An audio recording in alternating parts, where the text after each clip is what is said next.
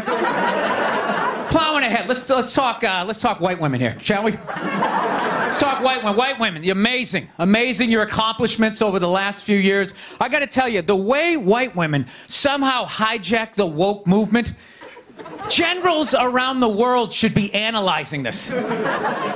Just to refresh your memory, the woke movement was supposed to be about people of color not getting opportunities, the at-bats that they deserved, finally making that happen.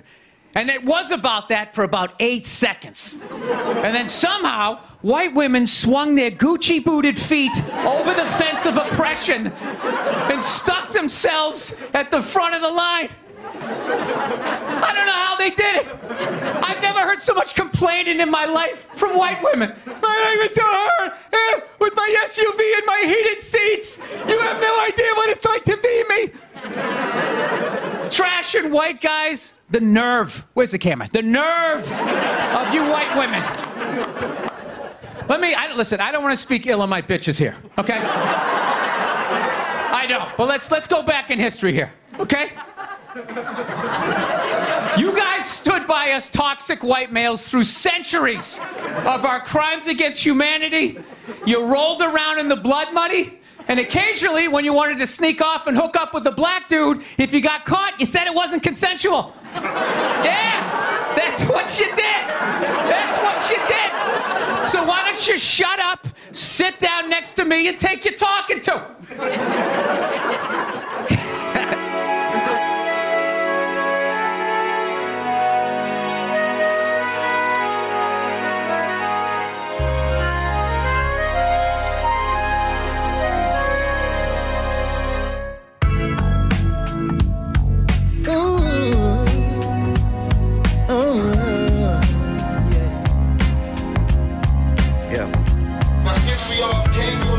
Got our name from a woman and our game from a woman. I wonder why we take from our women, why we break power women, do we hate our women? Now since we all my brothers, I love you. I hate to know some of you treat us like Glover. Black car revolt, maybe you can use Discover. Define yourself, do you feel the same way about your mother? Do you overlook our beauty, but you love it on all the others? Hope you teach your daughters all to stay away from suckers like yourself if you don't love yourself. I'm so southern, I was taught to feed the soul with the without hot ovens. Here's a plate, know your hate come from a black man's struggle. We all in the same shape, so I know I fit your puzzle. Either way, we got your back, we only pray you be our muscle.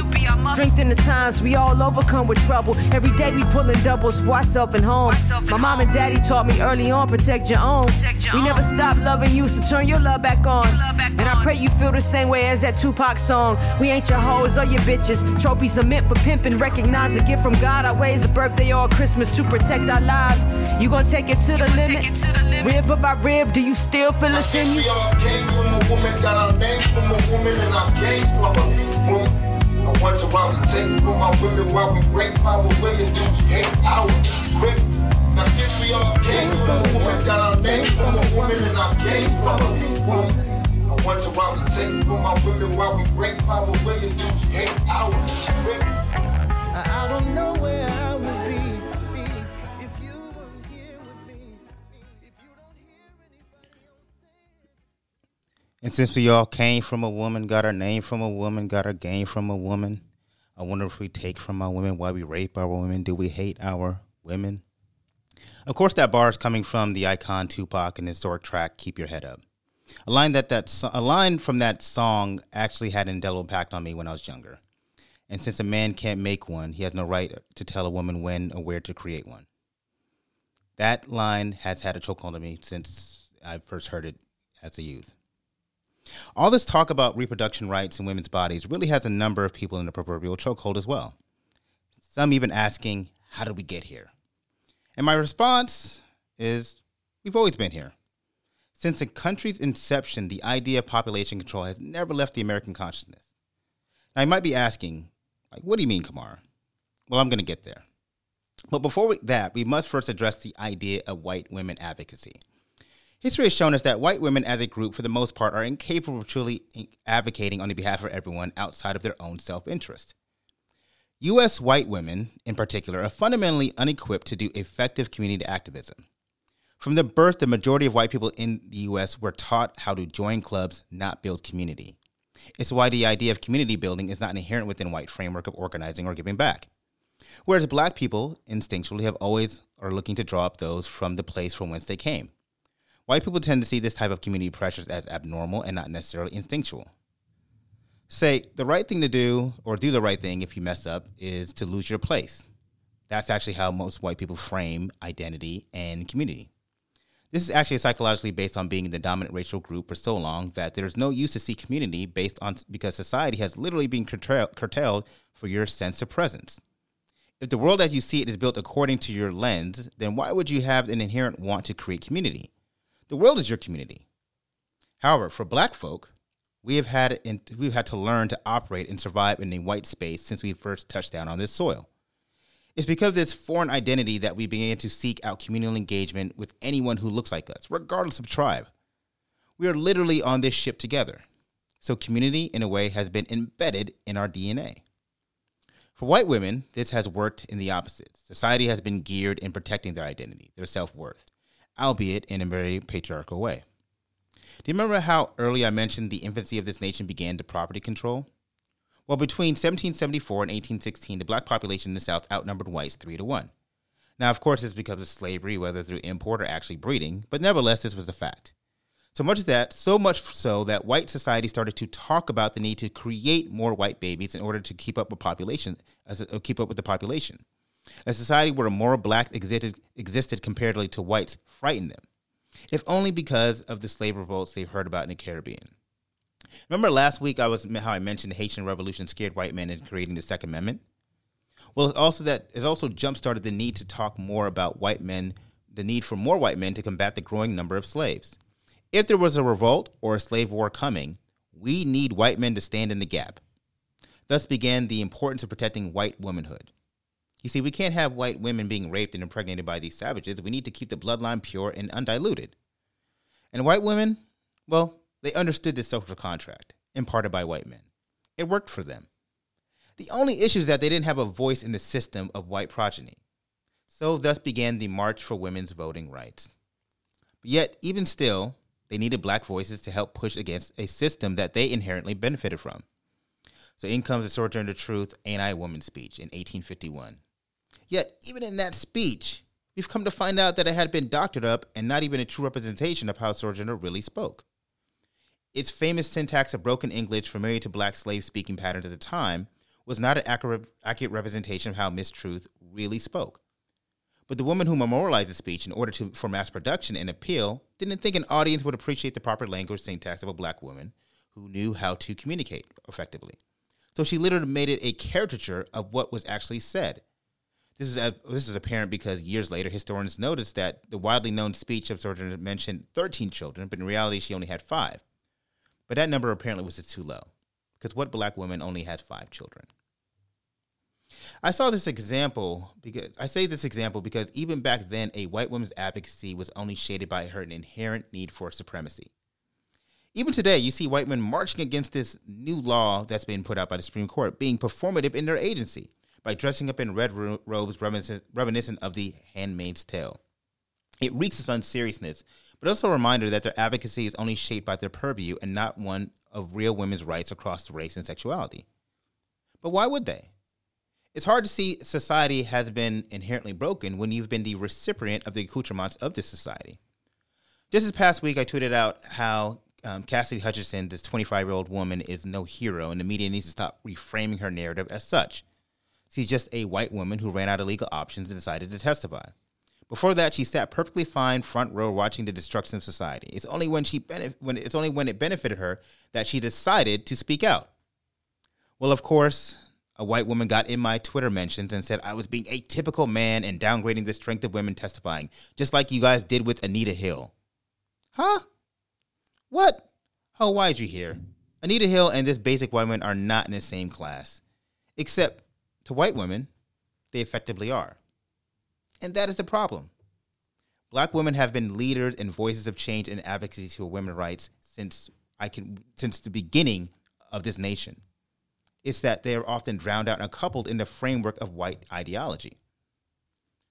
We need to understand that a white woman's presence in advocacy more or less drowns out the idea of what women advocacy really is. But don't take my word for it. I'm actually going to have four women, powerful women, educated women, actually direct this conversation on white women advocacy and how women's rights have been actually hijacked by the idea of white supremacy. But before we get into that, welcome to Unculture Bias. My name is Kamara Williams. I am your host. On the show, we say that culture is a matter of perspective and opinion. After all, culture is another way to say discovered. We are uncultured, we are biased, and we are black. If you're tuning in for the first time, welcome. If you're returning to this podcast, welcome, welcome back, welcome back, welcome back.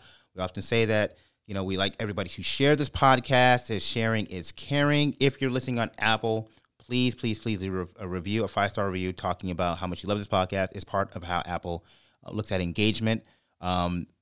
You know, so we need people to continue to do that. Shout out to Rob Foster, who actually did a great review on our podcast last week. Shout out to our sponsors this week, My Compass Tax Advisors.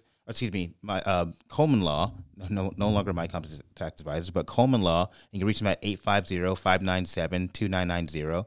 You could help them. They could help you with your business and tax strategies and issues, so even real estate. So contact them at 850-597-2990. Of course, if you need a market for real estate, contact Keystone Global Real Estate at 407-680-8510. And of course, if you're in a market for probate, estate planning, real estate, contact our firm at Smith & Williams at 888-SWTG-LAW or at 888-798-4529 or info at swtglaw.com. Or also pushing out a package of talking about trust and land trust in particular for those who have properties in an LLC. That's not what you're supposed to do. Put it in a land trust so we can help you along the way. So please, please, please contact us so we can actually get that taken care of for you. All right, beautiful. So let's now get into this pod, and I'm going to start off with the connector of these beautiful black women, Toya, my friend. Toya, you still with me? Yes, I'm here. All right, Toya is joining us remotely, and so Toya and I, we're friends, and we've been trying to figure out how to get her on the podcast for a while now, and so I'm glad she's finally here. Thank you for having me. I know this has been a long time coming, so I'm very excited to finally be on the pod and also have two of my friends with me as well to talk about such a relevant subject right now. Wonderful, wonderful. I'm going to get on you about how this actually happened with these two women. But before that, I want to introduce them. So, because I think it's only fair. All right, so I'm going to now introduce Dr. Ashley Clemens.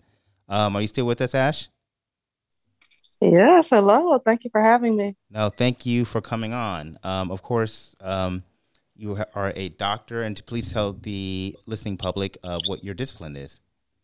My discipline is English, African American literature, with a focus in Black migration and Detroit history and studies. Oh, wow. That's dope.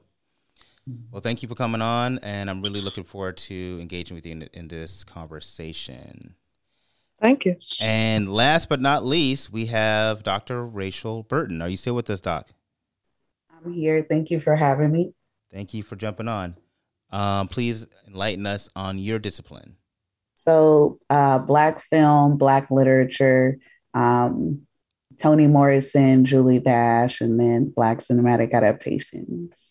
Wonderful, wonderful. Actually, I'm really excited for you coming on. And we actually had a little fun yesterday because you're in California. Yes, I'm on the West Coast. You're on the West Coast. Yeah, the best coast. There you go. And, we were kind of having a little fun yesterday regarding SoCal, NorCal, and all that. Yes. I actually have a quick funny beef with Toya, though. So here's the thing. Toya did the thing where she knows that Black people do not do this. Black people do not just call FaceTime out of nowhere. That's like showing up at somebody's doorstep, right? So I'm sitting on my porch and I'm waiting for a call from Toya. And I see, Black people, we kind of you see a call, but it's FaceTime. They don't mean to FaceTime. So I'm going to let it ring one or two times. And it didn't. It kept ringing. I'm like, did she really just FaceTime me for out of nowhere? Like, no warning. Don't know what I'm doing. So then I answer it, and then I see Ashley and Rachel on the FaceTime. You don't know what I was doing. You just call it. That was violating. That was real violating right there. You know, a lot of folks, and that's just my thing. I don't like texting. I don't like phone calls. I would go straight to FaceTime. So.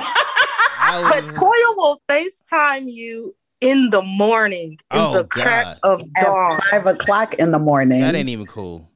I'm offended that you not up and ready to FaceTime with me. So. Oh, yeah, yeah. So, I mean, so first of all, I feel bad for Rachel because 5 a.m. is a bit much to be FaceTiming anybody. The only person legit that 5 a.m. Like, I'm waking up to Toya, like cheesing, like she is right now. Like, the only people that need to be FaceTiming me at 5 a.m. is Jesus, and that let me know he's coming back. That's the only people. That's the person. Everybody else, I feel like, oh, you gotta chill. You gotta chill. But it's only to let you know that he's coming back. For no other reason can Jesus call you at that time. No, yeah. If Jesus was like, yeah, I got a word for you, well, can this wait till like 8 a.m.? I'm not. I mean, is the word going to change in 3 hours? I mean, I don't know. So, speaking of which, just kind of getting into the subject here. What did you guys make of the opening? I want to start the conversation, and I want you guys to lead it. But I want to see, what did you guys take from the opening? Was I off base, or were you appreciative of it, or like, you know? Just, I'm gonna start with you, Toya, and then, you know, we'll go to Ashley and Rachel and hear your opinions, and you guys just kind of take this conversation there. So the three of us was actually in our DMs like, he really did his research. We are appreciating some of the context here. So you did very well in contextualizing some of the historical basis as it comes to this relation, this interracial relationship with Black women and white women. I really appreciated, especially the bit about Sojourner Truth and her speech, "Ain't I a Woman?" And why I find that speech especially important is because Sojourner Truth, she connects her womanhood to a lot of her labor, right, in that speech. And that's a lot of trickling down historically that white women depend upon, the labor of Black women in order to forward their movements. So the fact that a Black woman's identity has to be so engrossed with her labor, and then seeing white women benefit off of that, but not even listening to the intersectional problems of Black women, right? I found that it's still very disturbing even till this day. So you see on Twitter and a lot of social media platforms, Instagram, TikTok, you see white women saying, why can't we just come together? And you see Black women fighting back and say, but where were you when this and this happened? Right. But why can't we put that aside, the race aside, drop that? But they're still not understanding that because we work in an intersection identity, right? Race, gender, class, right? Race is not something that we could just pick up and put down in order to benefit you when you need our labor. Right. So I found that very important.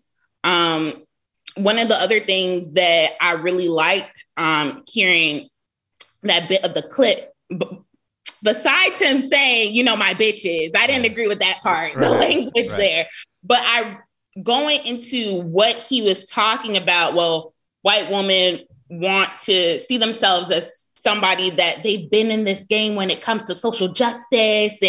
But Black women have provided a framework for that for a long time, right? Right. So one of the things that I really want to touch upon is even historically looking at the Combahee River Collective, right? So they were founded as a Black feminist, lesbian, socialist organization.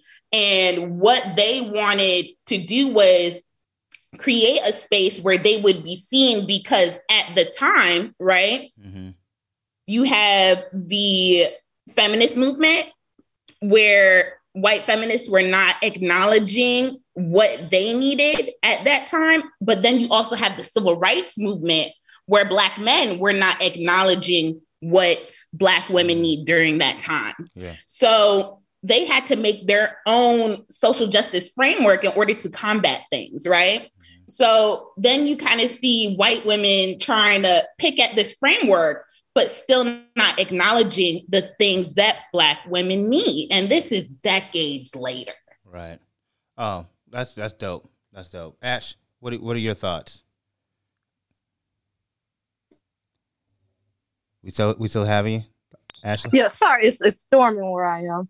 I agree with Toya. I mean, throughout history, we see these different movements where either white women have, like the beginning, say, hijacked Black women's narratives or Black women's campaigns, or completely ignored it, silenced it. One thing that's really interesting in my research is kind of thinking about white women's role in lynching and the idea of this landscape and keeping the purity of white women. So like Bill Burr, is that Bill Burr? Yeah. That was, yes. Yeah, that beginning was really powerful because there is a certain complacency that we see that's even in they're talking about it. So like the same women who are kind of upset about Roe versus Wade. I mean, how many white women put Trump in office? Right. 53% in 2016. Yeah. And then, right? So, I mean, you can think about that percentage, yeah. Right? And that percentage actually went up to 56% in 2020. So it's like, they didn't even learn their lesson. They still went back, you know, to the same supremacy that was trying to take away, quote unquote, their rights and their advocacy, their own protection of their own body. Exactly. So now that they're impacted by it, there's this need to come together. We've seen Audre Lorde and Angela Davis both critique white women for this same thing, these spaces that are meant to talk about things that impact people of color. They're missing people of color. Right. So I would think this is omission of Black voices, the omission of Black women when white women try and take over things. It's kind of like the issue. So the introduction was really cool. I like the comedy, but I feel like, who is the artist that you played after that? I mean, not Tupac, but the actual poet. Oh, Rhapsody, the song. She's a dope hip hop artist. Yeah. Yeah, I love her. Yeah. Perfect. Rachel, go ahead and chime in if you're still rocking with us. Yeah, no, I'm feeling what everyone is saying and just kind of thinking of it broadly, just like this historical, like hijacking of like these social movements and particularly like Black liberation movements.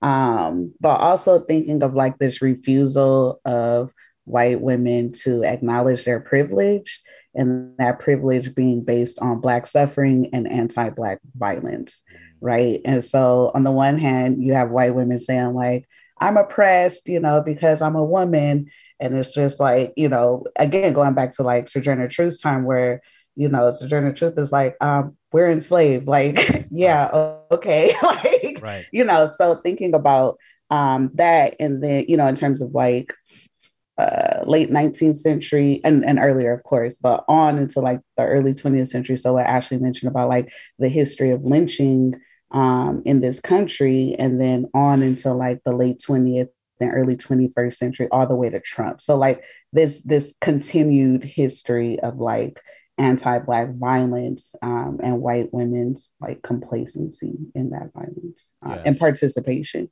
in that violence. So let's kind of like do a deep dive a little bit into that. Like, what is it that this idea that white women, you know, why do you think it is that white women, like, they can take off the coat of oppression when it's, you know, when it doesn't benefit them, and then when they can put it back on the rack, and then when they feel like they're being oppressed, they put it back on, and they, you know, talk about how the coldness of white supremacy is affecting their lives, but before they were okay with the temperature. Like, why do you think it's something that is so common, and yet, you know, they fail to see that, you know, they're poisonous of their actions? Anybody can jump in on that one. I think it goes back to privilege. They have the privilege to take it off. Yeah, they have the privilege to navigate into these different spaces and not be held accountable. or to be targeted. So if there was this movement where white women took the back seat to things that actually impacted Black women and people of color, period, then we would see some effective action. If you want to see a movement, let a Black woman lead it, right, and take the back seat. Use your privilege to empower Black women, right? Not to abandon them. Mm-hmm. Toya, you were feeling that. I'm sorry, Rachel, you about to jump in? Yeah, I was just going to say, yeah, I completely agree with that. And like, just this, there's an investment, right? Like there's this benefit that comes from it. So it's just like, okay, when things seem to be going one way, I'm going to be on this side of the fence when it goes. But again, going back to what Ashley said, like the privilege of being able to do so, right? Mm-hmm. And we're talking like generations. I think it also fits within this larger history of like the building of generational wealth for white people, but like the historical exclusion of Black folks from like resources and just, you know, adequate housing, healthcare, whatever, you know, anything. And so what would it mean then? Because also too, like at times where Black people could get more quote unquote rights and everything, it's just like this usurping of that. So we have like, not saying that Obama ended racism or anything, but we have Obama's election and then right after Obama is Trump, right, you know, and then, you know, so I think it also fits within like this larger issue of like privilege and then exclusion and again, violence against Black people. Mm-hmm. Toya, I saw you wanted to. And I think there's something about privilege that's really sexy, right? So who is going to willingly give up privilege and association, yes, power, a proximity of whiteness, especially exactly in this Eurocentric framework, right? So I think when we think historically, who has had to be on the bottom in order to maintain that sense of privilege? Right. And it's always been Black women, right? So right, even when you go to, I think it was Ashley that mentioned, or was it Rachel, this idea of the cult of true womanhood, where you have white women that are seen as pure and highly religious and to be protected and respected. For that dynamic to exist, what do you have to maintain in order for that to keep being true, right? Right. And it goes back to different associations with Black women. So in order to keep that up, you still have to keep a sense of privilege in order to keep that ideology. So I think the root of it is just privilege.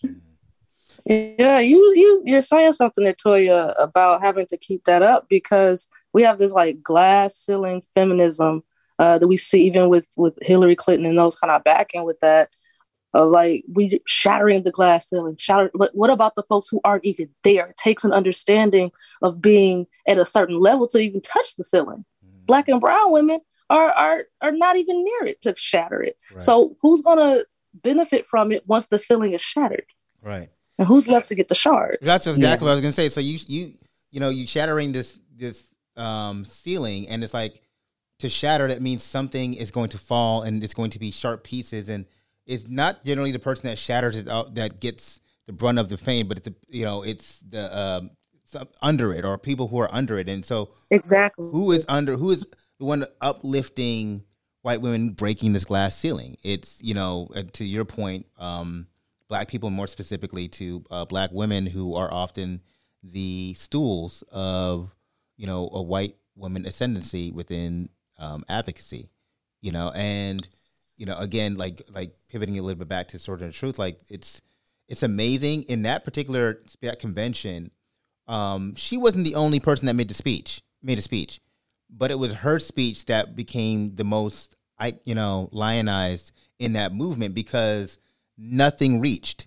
In fact, in that particular convention, I think it was a number of different white men who would try to infiltrate that convention, and it was kind of really unorganized, and it was nothing really sustained. So even in that sense, that part of history is left out, how white men were trying to destroy that convention, and how white women couldn't really figure out their voice in that particular convention. But it was only Sojourner Truth who actually said, I have something to say about this. And she got up. And then even in that, sense, they still bastardize her syntax and her position in order to fit their framework of how they wanted to see advocacy. So I think that was kind of really the more fascinating thing about that particular speech. But go ahead, Rachel. I see you want to chime in. Yeah, I would just argue too, like before the Combahee River Collective, I would say that Sojourner Truth in a way kind of set the foundation for like this Black feminist framework, because also in the Combahee River Collective, I could be wrong, but they talk about like saving Black women means that you save the world. So like part of Black feminism is like this bottom up approach as opposed to like this trickle down approach to social justice. So yeah, thinking about that. So I was actually, shifting conversation a little bit about privilege here and the shield of privilege. I'm a history major, if you guys can't tell, but specializing in Black history. We could tell. Yes. And so one of the things unfortunately, when evaluating Black history, I had to look at white reaction to that history. And one of the things that was I always think about is how the Daughters of the Confederacy and how, they began this narrative of talking about how great the Confederacy was and how it was about really they start reframing it in a sense of honor and code and, Southern way of life. And in a way, it kind of just seeped into how we started seeing society in a very patriarchal way, right? Because it's this idealized version of the Southern gentleman really came out of that particular era of the Daughters of the Confederacy reframing the Civil War. And I'm fascinated in that because even now you can see how they're trying to tear apart that patriarchy that they created and that they leaned into. And it's like, this wasn't created by white men. This was created by white women who benefited from the privilege of white supremacy. But now it's like you're trying to deconstruct a system that you created because it really was the thing that upheld you. What are you guys' thoughts on that? Toya, or can you hear me? What are your thoughts? I'm kind of still, I'm processing it. Rachel, Ashley, do y'all want to speak on that first? Yeah. What time in terms of the Daughters of, because when you talked about the Daughters of the Confederacy, I thought about, for some reason, films like, what's that film about slavery? Birth of a Nation. Where it like kind of paints slavery in like this benevolent light.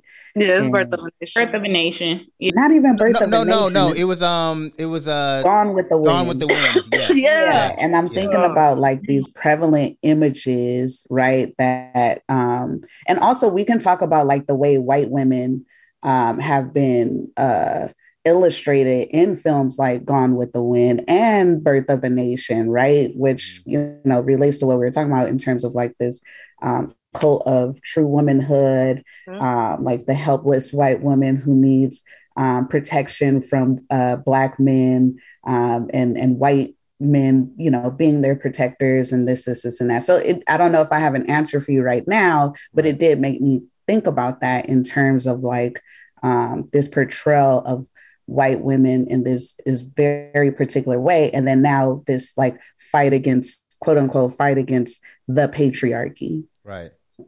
Well, it was actually Daughters of the Confederacy like late 19th century, 1894. Okay. And so it's, 30 years, a little bit after the Civil War. But you also saw within that particular period, just society in general trying to reframe what the Civil War was, right? It was like it wasn't really that bad. It wasn't about race, or it was about slavery. It was about states' rights and independency and so and honor and code, and that became the notion of really how white people wanted to be viewed as the heroes of their own story, even though they're the villains. You know what I mean? And Go ahead. Yeah. At the same time, because now, and hopefully I'm not too off topic here, but we have the rise of like minstrelsy and like minstrel shows that made Black people seem as though they were happy being slaves. Right? Right. And so like these images being put out to like reframe history. Right. Which arguably we could say that connects to like Trump and his idea of making America great again, quote unquote, again. And it's like, when was America great? Right. So like this, this fictional history of America being this great place. There's a connection for sure between like this late 19th century racist ideology and current 21st century, like extremism. Right. But I think what you're talking about, Rachel, is really interesting when it comes to thinking about the lexicon that's been used to change the narrative, like this coding or this language that we know is disguised as racism, but like make America great again. Daughters of the Confederacy, we talk about this preserving of heritage and not actually this reproduction of racism. So thinking about these conversations about removing Confederate statues and the Daughters of the Confederacy, they're one of the groups who try to preserve those statues, who like, let's move them into museums or whatever. Right. So I think it just goes back again to how language and coding and all of that has been used by groups like Daughters of the Confederacy to keep preserving racism in different ways. Mm-hmm. Definitely. I think that's interesting because even when you bring up stuff like that, what about the language you use or what about the things that happen? It's like, well, let's not talk about that stuff, right? Let's ignore it. So I think that banning the critical race theory. We can do that. We can reframe it, like with the CRT thing. I'm sorry, Rachel, but just thinking about critical race theory.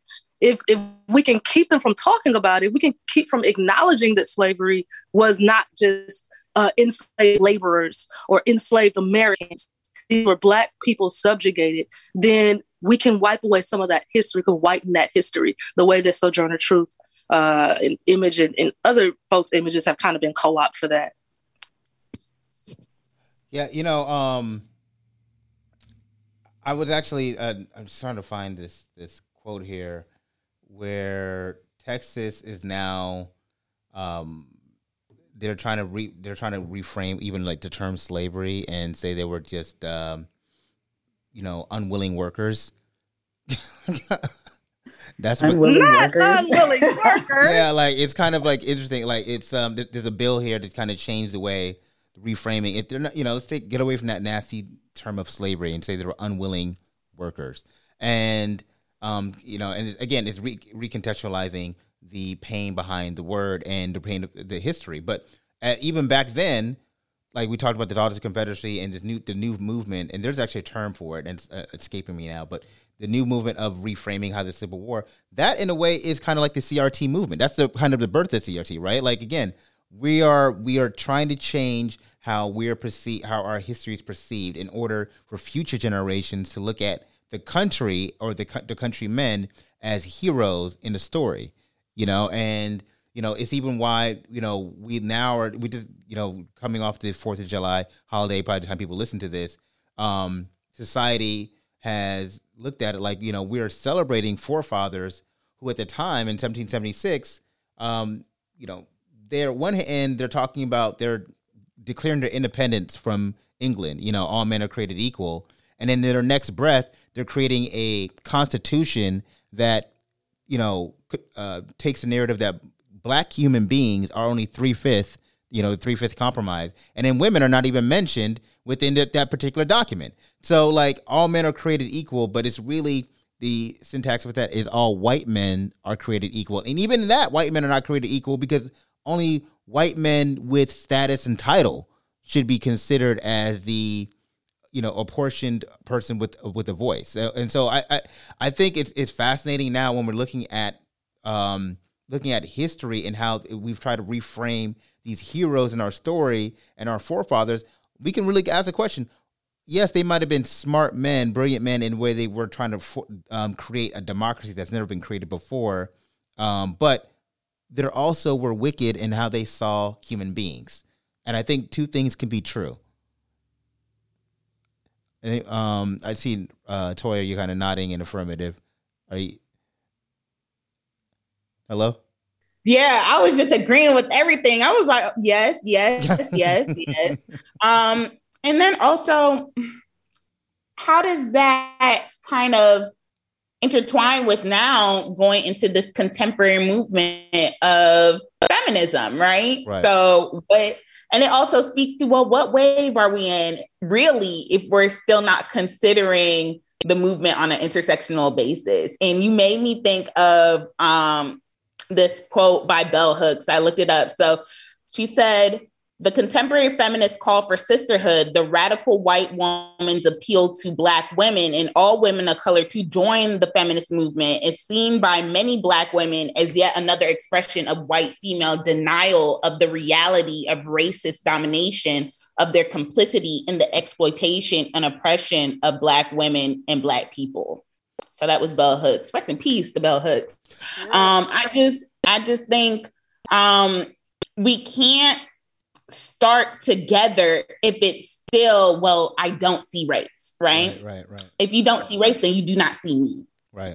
And that removes the complexity of the real issues that are going on. And it even brings me back to, what's that white woman who she was at a Representative Mary Miller, right? Hmm. She thanked Trump for a historic victory for white life, right? And then she tried to flip it later. Well, I didn't mean to say white life. I meant, no, you said what she said. What she said. You said what you said, right? So then when white feminists or white women that want us to fight with them say, let's set aside race. Race is at the very root of this because it was a historic victory for white life, correct? Right. So it's funny, you mentioned bell hooks, and she often talks about how, and you guys know this better than I would, obviously, as you know, your disciplines in literature, but just how she talks about how white feminism often tries to eliminate the personalization of race in order to fit their narrative, right? So like she talks about how like they're when you live, say, oh, let's not talk about race, let's just talk about feminist ideals. And it's like when you stop talking about race, you're taking away the caricature of a Black woman in a sense, right? And you're setting aside our identity in order to fit your narrative. And am I right in that, Rachel or Ashley? Am I hitting on that a little bit? I keep thinking about the whole Roe v. Wade and everything, right? And like white women, their anger, and like at the same time, like thinking about like abortion rights and everything, at the same time in the 70s, you have Black and brown women being forced sterilization of Black women. So yeah, there should be a right to not have children, but also to the right to have children when you want children. Like it's like, so if you take out like this racial analysis, it becomes about like, oh, it's about control over my own body and this, and that. But when we think about like the way Black women, again, have been treated historically, right? And like this control, like this state control over Black women's bodies, like Black women from slavery to present. And it, without this racial analysis, like you don't see the whole picture. Without a racial analysis, you don't see the whole picture, right? So, again, we were talking about privilege and stuff like that. Like, if you're not looking at the whole picture, then yeah, maybe, or not maybe, but like certain things will only benefit certain populations, right? But if you look at the whole picture, then you can see how certain populations, for example, Black women are like left out of the picture. So I don't know, I'm saying a lot of things here. No. But yeah, it's go ahead. I'm sorry, Rachel, you're what you're saying is like important, is thinking about this colorblind solidarity. There it is. That, yes. Folks want to have, and I believe was it Audre Lorde that said something like just mere tolerance of difference is the grossest type of reform. Mm-hmm. Like trying to keep away or take race out of these conversations, but still say we're fighting for something. Right. You know, I hear you, Rachel. Yeah, thank you. Go ahead. I'm sorry, Tori. No, Tori, go ahead. I just want to also add that the fact that this can only be sympathized by them if it's still painted up as white. So yes. The Handmaid's Tale. Yes. Oh my gosh, we've seen this happen before, because look at what happened at The Handmaid's Tale. This fictional world, yes. Right? Based on what? What happened to who? Right. Well, the suffering becomes legible when it's white women suffering, right? If it's Black women Black people suffering, it's illegible. Like, it's illegible. And it's palatable. They can swallow that type of pain. They can swallow that type of violence because it's not something that they've done on their own hands. So let's talk about that. Let's talk about how, like, The Handmaid's Tale has really taken on the public persona, particularly in the shadow of Roe v. Wade, and why Black women feel offended by that imagery so much. Anybody want to speak to that first? Well, I think it goes to kind of what both Toya and Rachel was saying about romanticizing this history, romanticizing the historical treatment of Black bodies.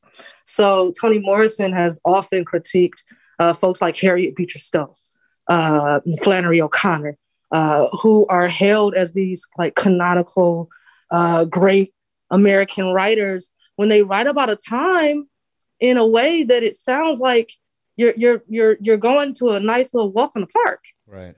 But it's still during the time of the antebellum.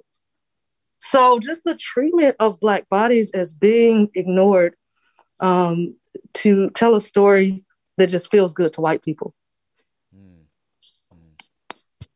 Yeah, and I think too that reminds me of, like, not only like conservatives, right? Especially like when you think of like colorblind ideology, but also to like sometimes like this white liberalism, as though like all everybody suffers the same. There's something that you said during your opening that made me think about that. This idea that, like, oh yeah, everybody is the same and we all suffer the same. And it's like, no, we don't all suffer the same way. Like, but think, you know, just this white liberalist like approach to right. certain issues. So like, I want to go back to that comment that was in my mentions about this woman saying, oh, you know, Anita Hill and, you know, this white woman testifying, or they're in the same light, and it's how you yes. men are trying to always disparage disparage women from, you know, testifying. And I'm just like, first of all, wrong crowd, number one. Number two, the fact that you aligned Anita Hill, a professor Anita Hill, with this white 25-year-old white woman who you know, from all I guess accounts, really. Was her best attribute is that she knew people, because she was a 22-year-old intern in the White House, which is like incomparable. So it's like, I don't even understand how you could even reconcile these two people in the same space outside the fact that they were testifying in the same building. But, you know, like, that is really the only thing I see that can make the comparison. But to put them in the same space really shows you the poison of white women advocacy, because they want to ignore, why was Anita Hill there? And why was her testimony so important? Because she was testifying against a Black man who had sexually harassed her and sexually abused her, right? And a Black man who is being protected by a white system, right? A Black man who done everything he can to destroy Black, prior to even joining the Supreme Court, to destroy Black representation within the EEOC and employment rights. And then a Black man now who got onto the Supreme Court, replacing Thurgood Marshall, who's done, as you can see now, completing his career goal of trying to destroy or trying to take apart progressive ideals within American government. So that is what, you know, the importance of Anita Hill.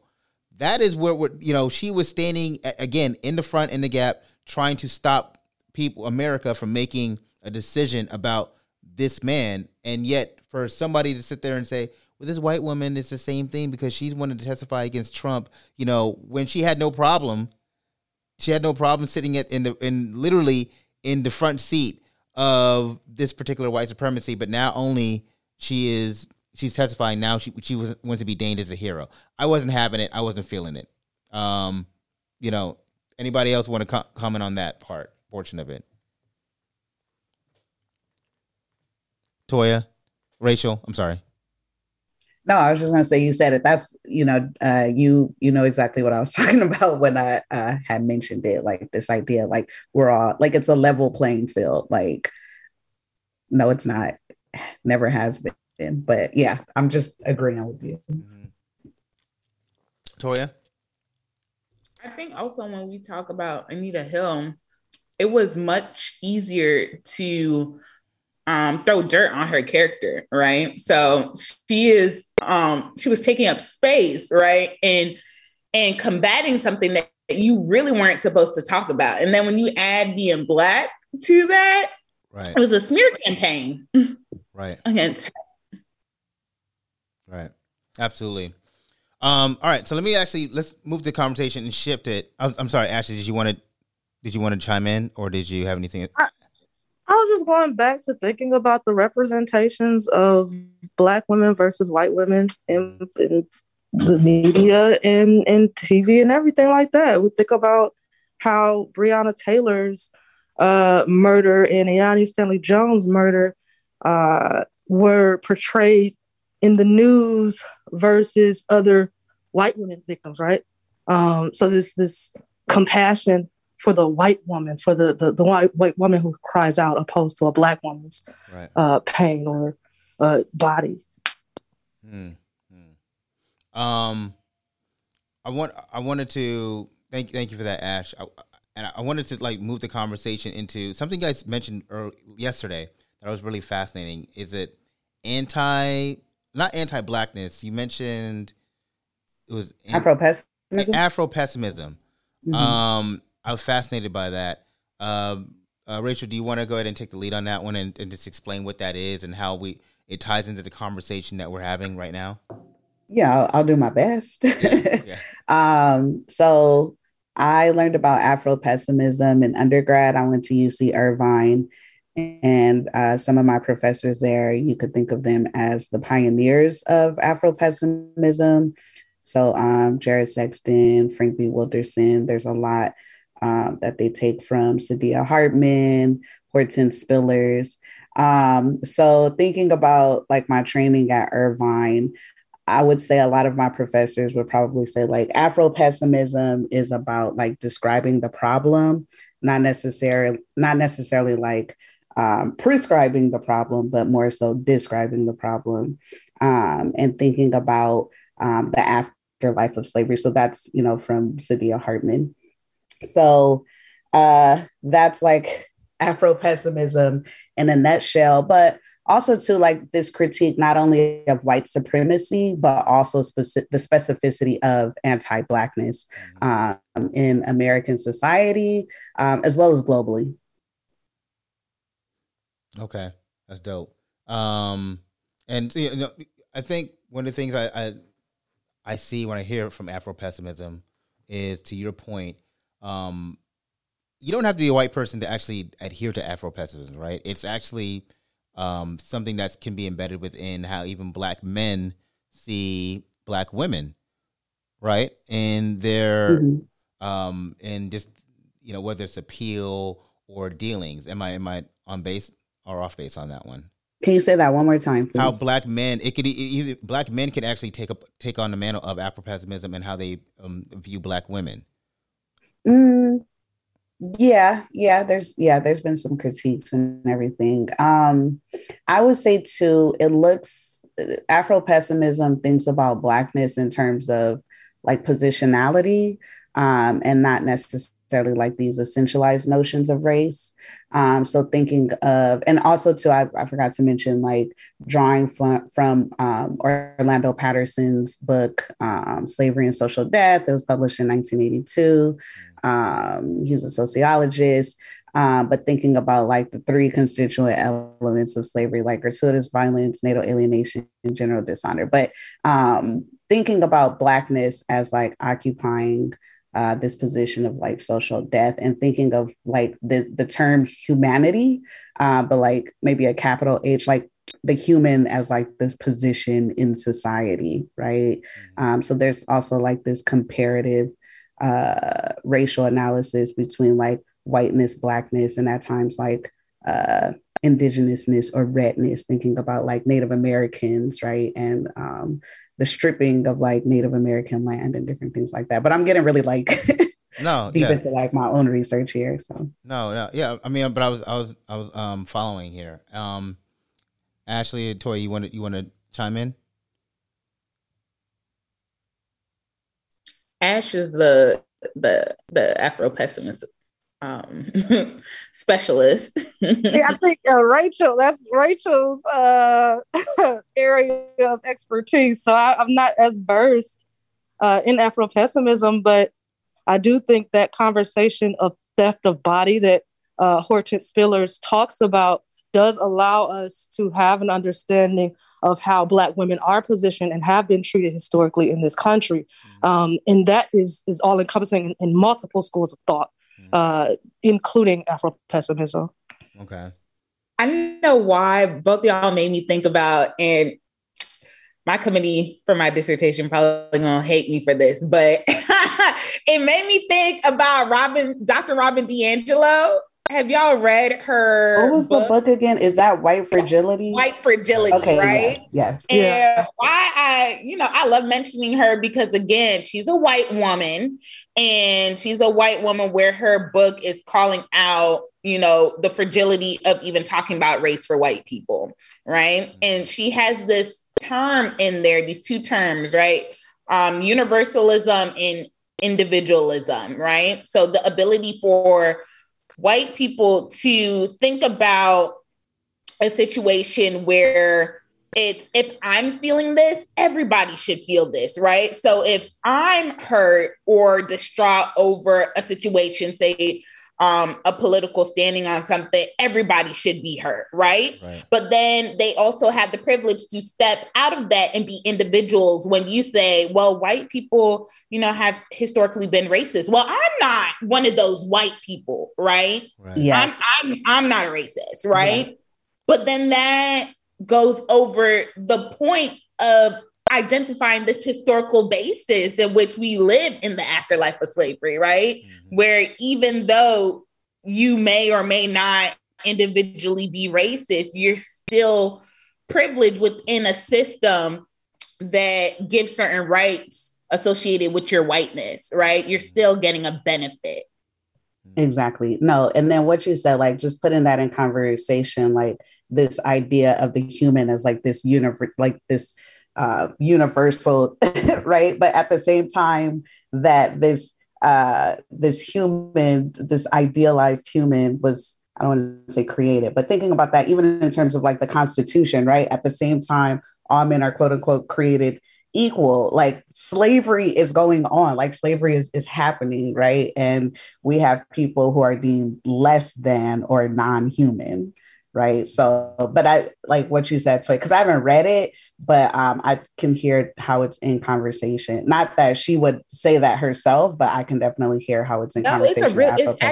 It's a good book. I would actually recommend it. So Dr. Robin DiAngelo, White Fragility. She's a professor of whiteness studies.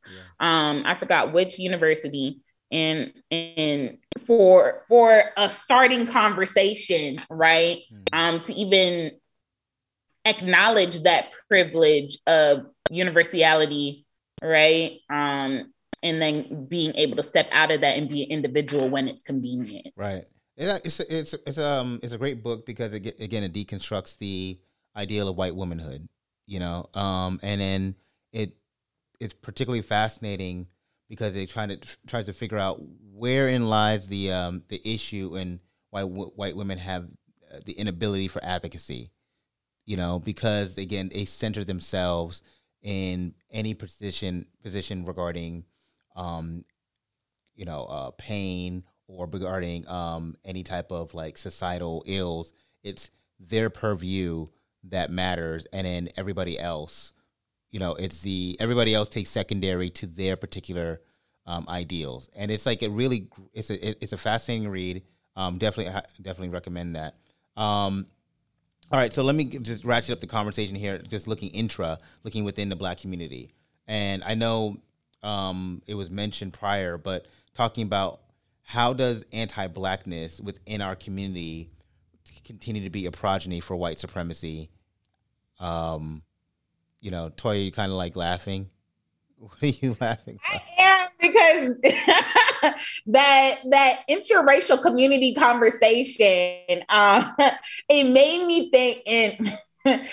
me think of a word that a past professor of mine, Dr. David Eichert, he coined the surrogate oppressor in reference to Black men, right? Okay. So white people don't necessarily have to surveil us in our bodies all the time, because Black men within our community think that they are the white people and surrogate oppressed. So like I said, I like that. I've never heard of it. Mm-hmm. Mm-hmm. So listen, question, but go ahead. No, keep going. I'm gonna let you. I was gonna let you get off. Like, you know, I want to hear more about, like, you know, that particular perspective. I'm serious. Why are you laughing? Because I know it's a touchy subject. No, but that's what we look interracially. But I want to hear it. I want to hear. So that's why I'm saying that this is a Black man, right? A Black professor tenured Vanderbilt University that has coined that term in reference to Black men, how they act within our community interracially. So surrogate oppression.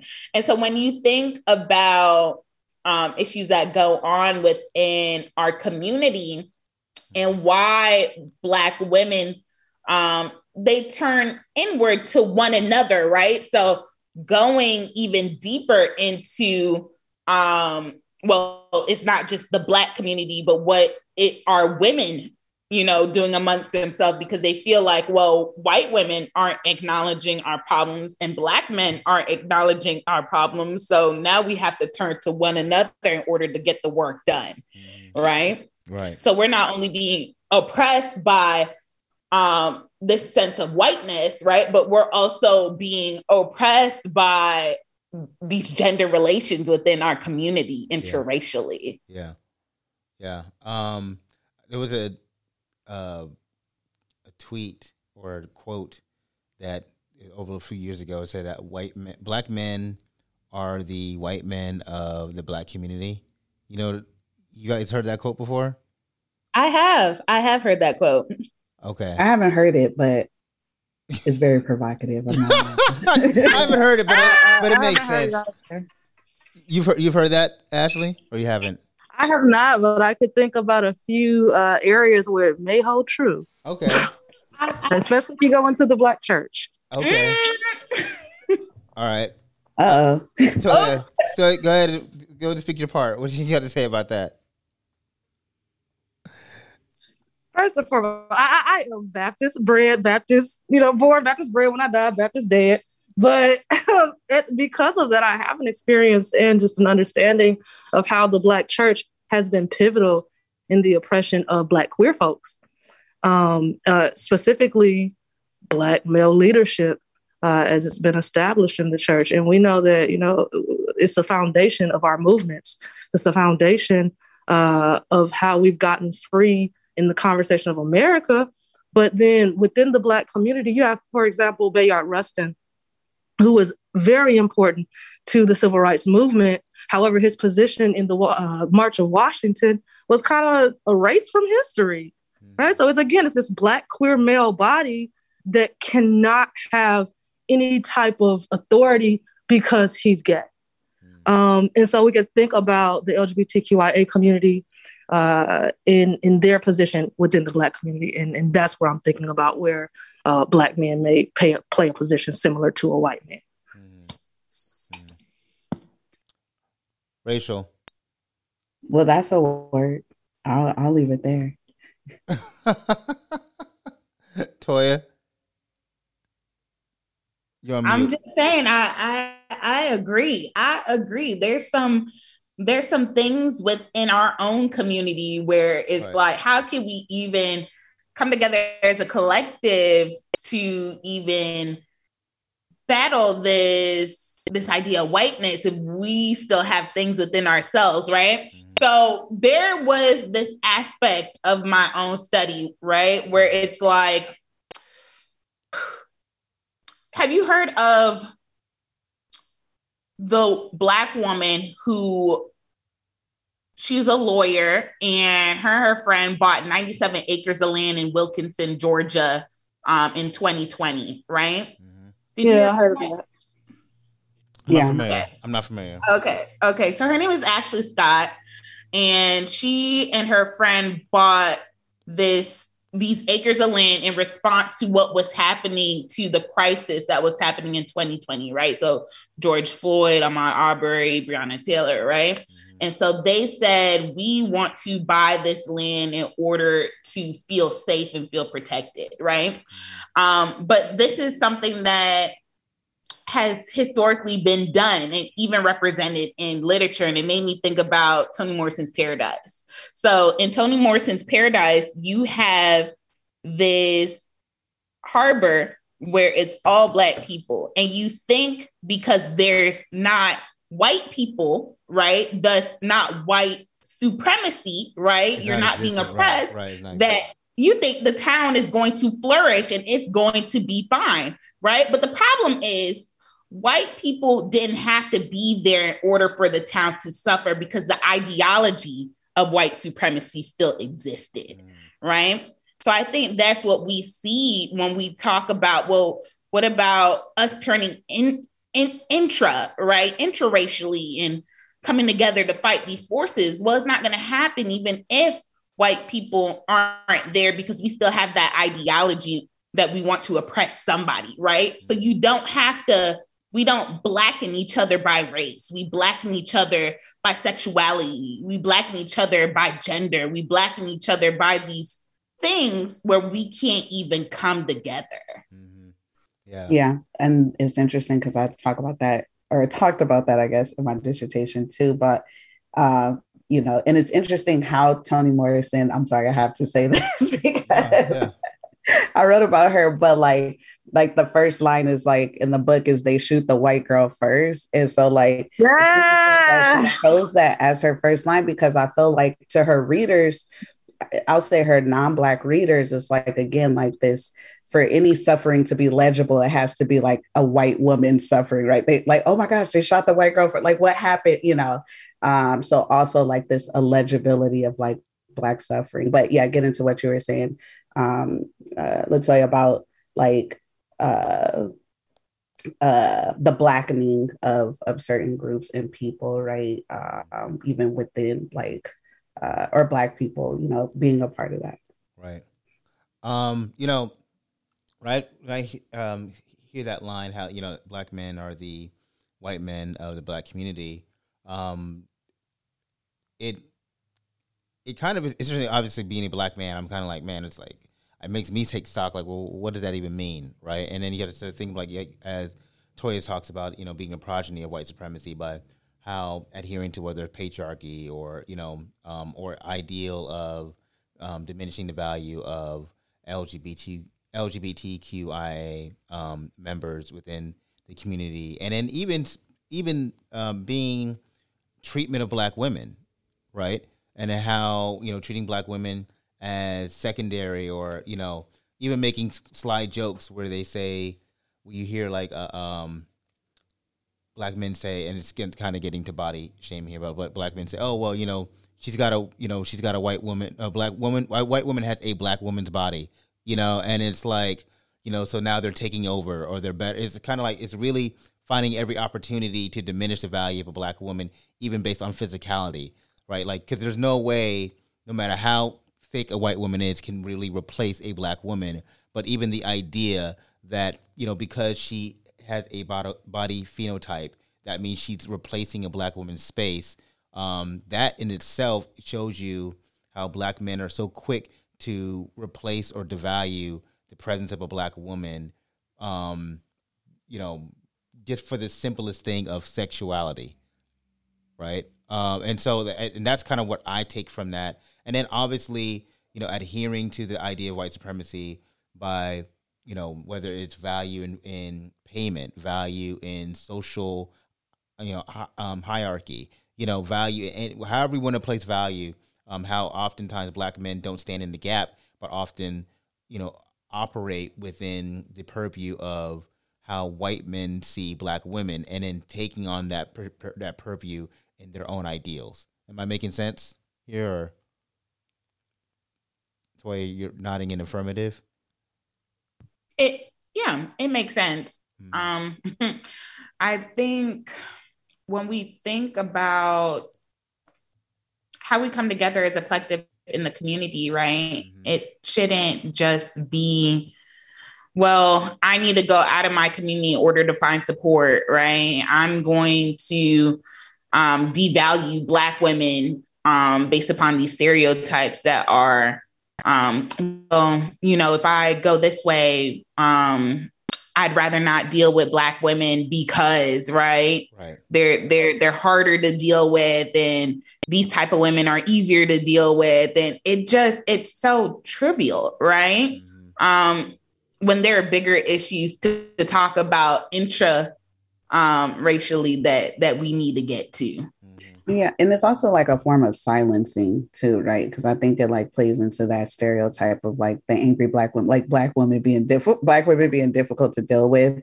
There's that stereotype, but it's a way of silencing Black women when they speak out against like the violence that's inflicted upon them. Yeah, yeah, most definitely.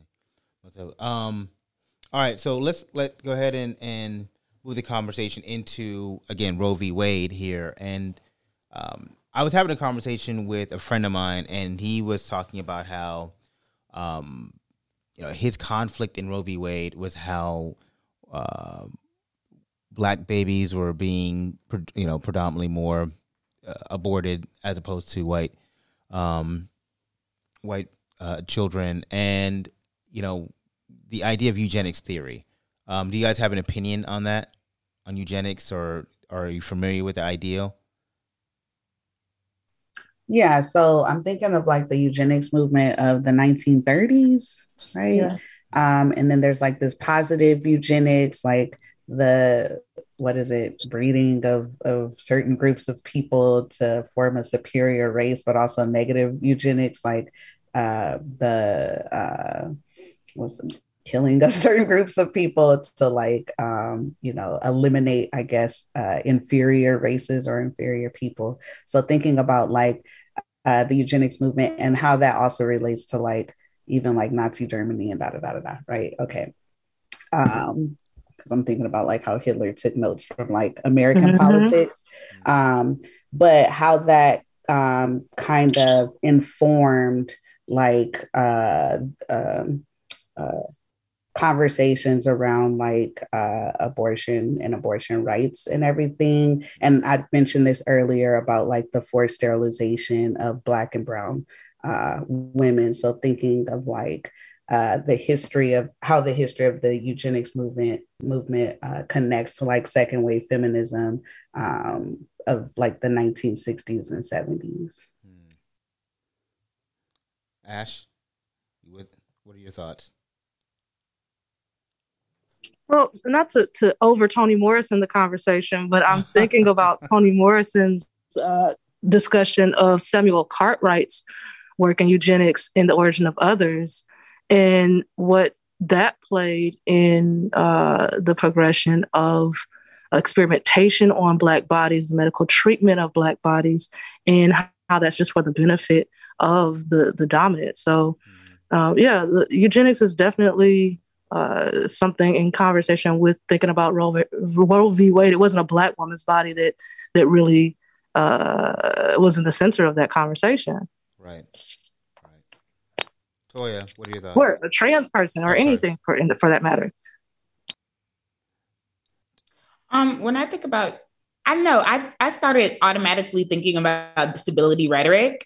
It's not my specialization, but having been in discussion, I don't know why it made me think of discrit theory. So thinking about even Blackness as a disability in which to start trying to manipulate eugenics to get rid of, right? So I think that's it's a realm where it gets very dark. So like the idea, you know, behind the false theory behind eugenics, you know, again, you mentioned in Auschwitz and Germany, how they believed in, you know, the pure race. And a lot of people don't realize that, you know, eugenics theory plays a lot into the right-wing ideology of Roe v. Wade.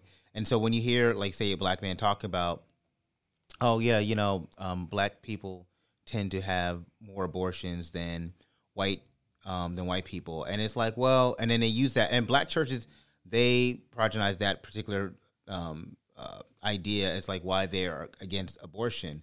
And there's a lot of things that could really be tied into it. But let's say, even if those facts are true, like, yeah, more white women have abortions. But let's say, you know, it rings true that black women have a higher propensity for abortions comparatively in percentage-wise to white women, although there are more numbers of white women having abortions, black women having high proportionality. But then we have to talk about why is that, right? Why would that be even the case? And you cannot ignore, you know, societal hierarchy of, like, black women not having access to childcare, black women not having access to particular forms of healthcare, black women, you know, not having access to just, you know, the particular a foundation of protection, and whether financial or social. And so, you know, to expect black women to have children, you know, which is a war on their bodies, because black women, as you guys know, are often discarded in their pain in the hospitals, and, you know, black women have a high propensity of dying on the birth table by delivering babies, because they think that black women's pain, it should be ignored. And so a black woman not wanting to have a baby in this country is really a form of protectionism within themselves, because if you're not going to protect me, then I have to protect me. And I shouldn't be forced to risk my life in order to adhere to right-wing ideal of eugenics theory. Am I off base anywhere, ladies? Well, you bring up really good points with this. One, we're thinking about America and this reproductive economy. The basis of this country is from black women's bodies and in forced births, right? So this has been going on. But then I also kind of wanted to bring up this idea of black pain, just kind of putting it out there and not to go too far off, but you have conditions like sickle cell disease and other types of things that affect the black community that doesn't necessarily kind of get that understanding or that same compassion as other types of illnesses. Mm-hmm. Yeah, no doubt. Rachel. Definitely. No, because I was thinking too, just like this, the history of like gynecology, and you hit the nail on the head actually too, and you said that, like, black women being forced to have children, like that was a part of slavery, like black women being raped by white slave masters, right? Thinking about that, but also when I had mentioned the field of gynecology and how like these procedures were tested on black women without, a lot of times without any type of pain, like pain medication or anything, because there's this idea that black people don't experience pain, right? And so again, like this just continued history. It's a part of that history. And also to like thinking about like continued sexual violence against black women that would cause black women to like seek out abortions, in addition to the other reasons that you said. Right. Yeah. More of that history. Henrietta Lacks, yeah, you know, in the treatment of her body in the immortal cell, what is known as, or Sadia Hartman, Sarah Bartman, in the treatment of her body. So just this, again, experimentation on black bodies where the advancement of science and psychology is just, it's wild. Yeah. Yeah. You know, I was thinking as you guys were like talking and we were talking about, I just think the idea of social hierarchy, right? And maybe I'm off the base here, and I just see if I can, it's a little bit weird, but sometimes I feel like the advocating of black people having babies is not because they really care about the sanctity of life, but really because they look at black people as a workforce. And so, you know, and ideally, you know, they're pushing this idea of like, yeah, we need more, you know, black babies, but, you know, you don't look at black people as really humans. They look at as mules for the capitalism, mules for the idea of keeping society going, you know, because I honestly, if you're not seeking a society where equality is a basis of understanding, then you understand that there's a hierarchy, social hierarchy in society. And if you're pushing for, you know, people, a certain race or demographic to have more babies, then you understand instinctually that that race of children are being created to uphold a supremacy or uphold capitalism, uphold a society that's not going to benefit them. Am I like going totally off the rails here? I would say yes and no. Mm-hmm. And the reason why I would say yes, but at the same time, I would say no because of like incarceration in this country. So like the disproportionate incarceration of Black folks in this country. So, and then I would connect that to what it means, like to, again, Black positionality and white positionality, right? Like this concept of freedom is based on the concept of slavery. Like freedom, there is no quote unquote freedom without slavery, right? So maybe perhaps like a workforce, but also like if you look at like how many Black people or like the disproportionate number of Black people who are incarcerated. So thinking about this new, like the taking back of Roe v. Wade, like how many Black women will be penalized like for seeking out abortions or having abortions or whatever, right? And what that means, right? In addition or at the same time of like this push for more white women to have children. Does that make sense? No, that makes sense. That makes sense. Totally. Okay. Ashley or Toya, what do you guys want to chime in? I was just thinking about so Rachel mentioning how many Black women will get penalized, right? So already having Black people in a state of criminality to put them in jail and increase access to labor, right? So that doesn't decrease labor, it just increases free labor. Right. So okay, maybe not a pushback's not the right word, but like kind of like Rachel, you're in a state, my old home state, in your current home state, just, you know, pushed and again, Democratic legislature said, you know, there was a bill trying to stop the advancement of Black, you know, bodies, Black men who are incarcerated to fight fires. And, you know, that was effectively destroyed. I mentioned some of my podcast last week, you know, because they said, no, we actually need these bodies in order to continue the idea of free labor to put out these dangerous fires. And so, yes, incarceration does play a factor into that. But then my idea is like if we continue to use, especially with the continued growing of the private prison industry, to continue of using these Black bodies, again, to fuel capitalism or to fuel whatever forms of labor in society. So, yeah, we might have a high propensity of getting locked up, but that doesn't stop the show, right? And that, in fact, it actually helps the show because now we can use your body for, we don't really have to pay you at a fair rate because you've made a mistake in life and now you're incarcerated. So so maybe it still goes to my theory. Go ahead. No, keep going. I'm sorry. Yeah. No, I guess one thing that I'm like, on the one hand, yes, you know, I guess what I'm saying too, like if there were no fires, like it's not like Black people wouldn't be incarcerated. You know what I'm saying? Right. And also just thinking about like police violence, right? And the killing of Black people, right? By the police, this state sanctioned violence against Black people. So I would say like labor, yeah, it's a part of it, but I would say like it goes beyond labor, like this like complete and utter disregard for Black life. Mm. Maybe that's the Afro pessimism in me. Yeah, I think it's also just the commodification of Black bodies for the benefit of building this nation historically. Right. Yeah. So you mentioned California, right? So we could talk about California, Texas, Florida, all in conversation with each other as having some of the highest incarceration rates in this era of mass incarceration, right? Mm-hmm. Or the prison industrial complex. So it's in that afterlife of slavery that Rachel mentioned in thinking about the history and the legacy of the 13th Amendment, as Michelle Alexander talks about in the New Jim Crow. Mm. Yeah, no doubt. Yeah, definitely. Yeah. Mm-hmm. All right. So listen, I usually at the point of this podcast, I try to give everybody a last word on this subject. And so you guys can talk about anything, but I'm giving you guys the last piece of like, what are your thoughts on just anything we've spoken about? And I'm going to start off with Toya.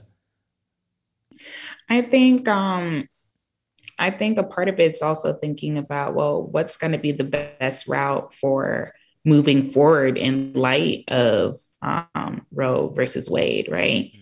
And then also thinking about the other implications of this, right? So I remember immediately after abortion abolished, people were talking about, or it came up with, well, what about segregating the schools again? And what about gay marriage? And what about all these other things that we have worked so hard to accomplish over the past decades? So where do we go from here? And I think it all comes down to making sure that you're not voting against your own interests in order to keep up what you feel like is privilege, right? Right. Because what you feel like is privilege in that moment has set us back hundreds of years. And I guess that's a little Afro pessimistic, but everything's in a state of shit right now, right? And it goes down to, well, what are some of the factors that contributed to that historically, and what does it look like moving forward, and who's actually going to lead in that movement of cleaning up some of the shit? And I know a lot of Black women are tired in that sense. Yeah. Ashley? Yeah, I agree with Toya. I think if I could consider some final thoughts, I'm always drawing from Audre Lorde. And the master's tools will never dismantle the master's house. She says racism and homophobia are real conditions of all of our lives in this place and time. I urge each and every one of us down here to reach down into that deep place of knowledge inside herself and touch that terror and loathing of any difference that lives there. See whose face it wears. Then the personal as the political can begin to illuminate all of our choices. So when we think about these political choices in the upcoming year and next year, and then, of course, the presidential election in the next 2 years, our choices cannot forget about race. Our choices cannot forget about the LGBTQIA plus community. Our choices cannot forget about Black bodies, men and women. Right, right. Thank you. And Rachel. Yeah, so I agree with both Toya and Ashley. And so just kind of to reiterate, like getting on the same page about these issues and I would say, believe in Republicans when they say they're going to do something. Like, don't take it as a joke. Like, right? When they say what they say, they mean it. When they stand 10 toes down from what they say. Exactly. Like, take them at their word, but also to like recognizing, our own complacency and everything. So going back to actually the quote that you brought with Audre Lorde, like, the master's tools will never dismantle the master. Yeah. So I agree with everyone here, but definitely getting on the same page. And I guess too, I have to say this, everything that's going on, just also taking care of yourself, because it's a lot to take in, and it seems like one thing after the other. So just not forgetting to like pour into yourself as well, because this is heavy. This is some heavy stuff here. Yeah, absolutely. All right, fantastic. So I like to always end the program as a love letter to Black culture. And so this letter is, say, Dear Black Culture. I actually wanted to target this letter towards my Black men. It's time for us as a unit to collectively step up and meet women at the front of the line. Black women have been holding it down in the space of advocacy for so long. They have been leaders, the educators, the muse, and unfortunately, the mules. The way society expects Black women to take hold and take command and yet still be regulated as second-class citizens on a racial hierarchy is disgusting.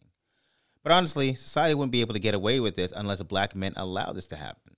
We've stopped being the protectors of our own Black womanhood, or hell, even Black culture. We allow too much false identity and false allyship into this space. So we need to do better. We need to match the energy of our Black women. We need to become the leaders that we so often portray ourselves and yet lack the empirical data of showing. After all, Tupac said, I think it's time to kill for our women, time to heal our women, time to be real for our women. But also, Kendrick said, Tupac is dead, so you got to think for yourself.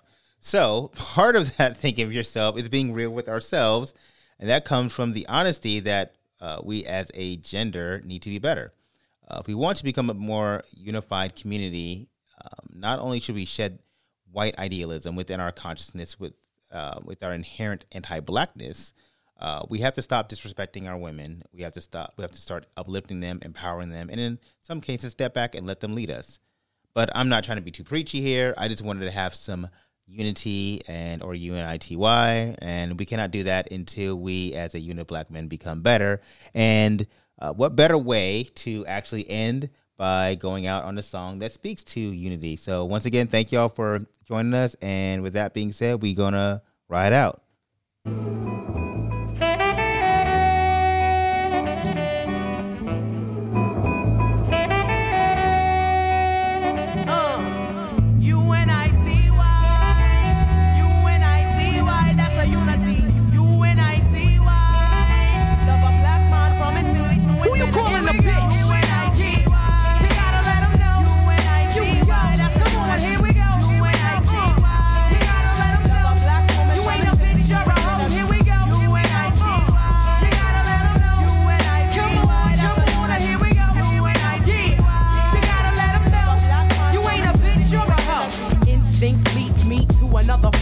Every time I hear a brother call a girl a bitch or a hoe, trying to make a sister feel low, you know all of that gots to go. Now everybody knows there's exceptions to this rule. I don't be getting mad when we playing, it's cool.